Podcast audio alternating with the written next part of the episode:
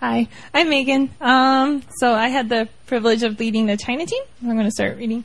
Uh, let me start with the verse. Trust in the Lord with all your heart and do not lean on your own understanding. In all your ways acknowledge Him, and He will make straight, make straight your paths. Proverbs 3, 5, and 6.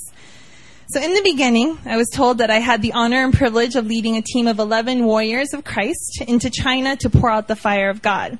I was all set with the passion and drive to be super organized and to, uh, and was being blessed by all the words that God was showing me regarding the China trip. However, along the way, God was once again reminding me that yes, our passions and our desires to see God move in China was great, but we needed to leave it into His hands.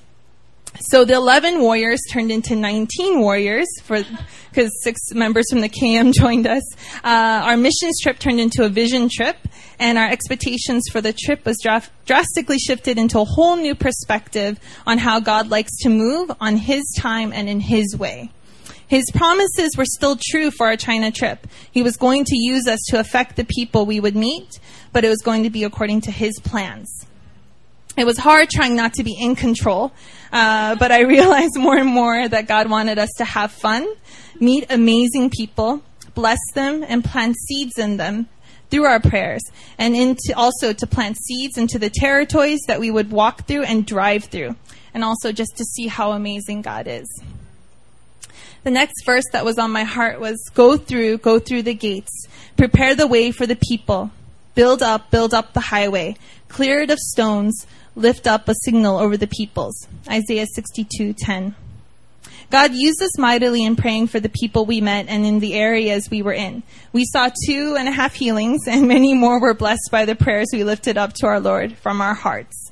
Uh, to see our brothers and sisters in the situations that we're in, God broke our hearts and poured through us His compassion for the people of China.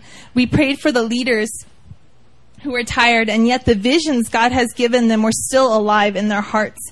We prayed for the people who are so hungry for more of God. We prayed for the college campuses uh, that the students and professors would come to know Christ. Um, and that when they would go into the workplace, government, homes, and into the social circles, that they would carry the light to impact even many more. We prayed for the land of China, realizing the oppression that is over the land, uh, but proclaiming that God is stronger and mightier. God used us to clear the way, and many seeds have been planted. In the times to come, we will see the fruit. And when we do, we will join in shouting with our brothers and sisters in China, Hallelujah. But I also want to leave you with this. Then he said to his disciples, The harvest is plentiful, but the laborers are few. Matthew 9:37. This verse was heavy on my heart when our team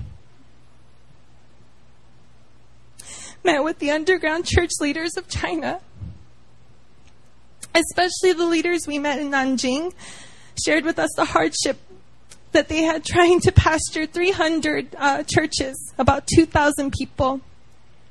They even had their own personal desires to study more um, into theology and whatnot. But because they did not have the extra help in pastoring the 300 churches, they were unable to even have time to study.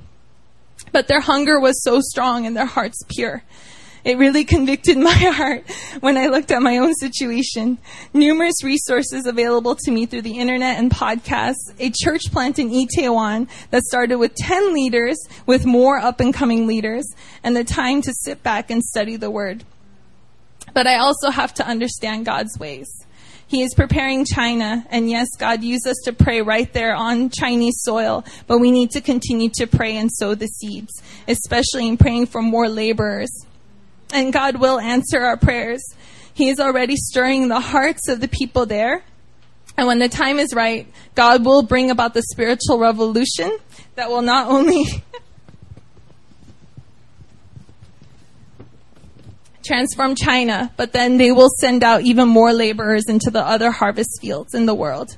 So I ask, especially to those who already have a heart for China, please p- pray for the laborers who are already ministering, that they will be strengthened and that they won't have to worry about the government. Pray for the up and coming laborers who, uh, that they will also not fear, but accept and pursue the calling that God has given them to be the next ministers to the flock of China. And who knows, maybe God is even stirring in your hearts right now to be the one of those who ministers in China. But first we must pray. Therefore pray earnestly to the Lord of the harvest to send out laborers into his harvest. And I also feel like God is saying this to China too. And fear not, for I am with you. Be not dismayed, for I am your God.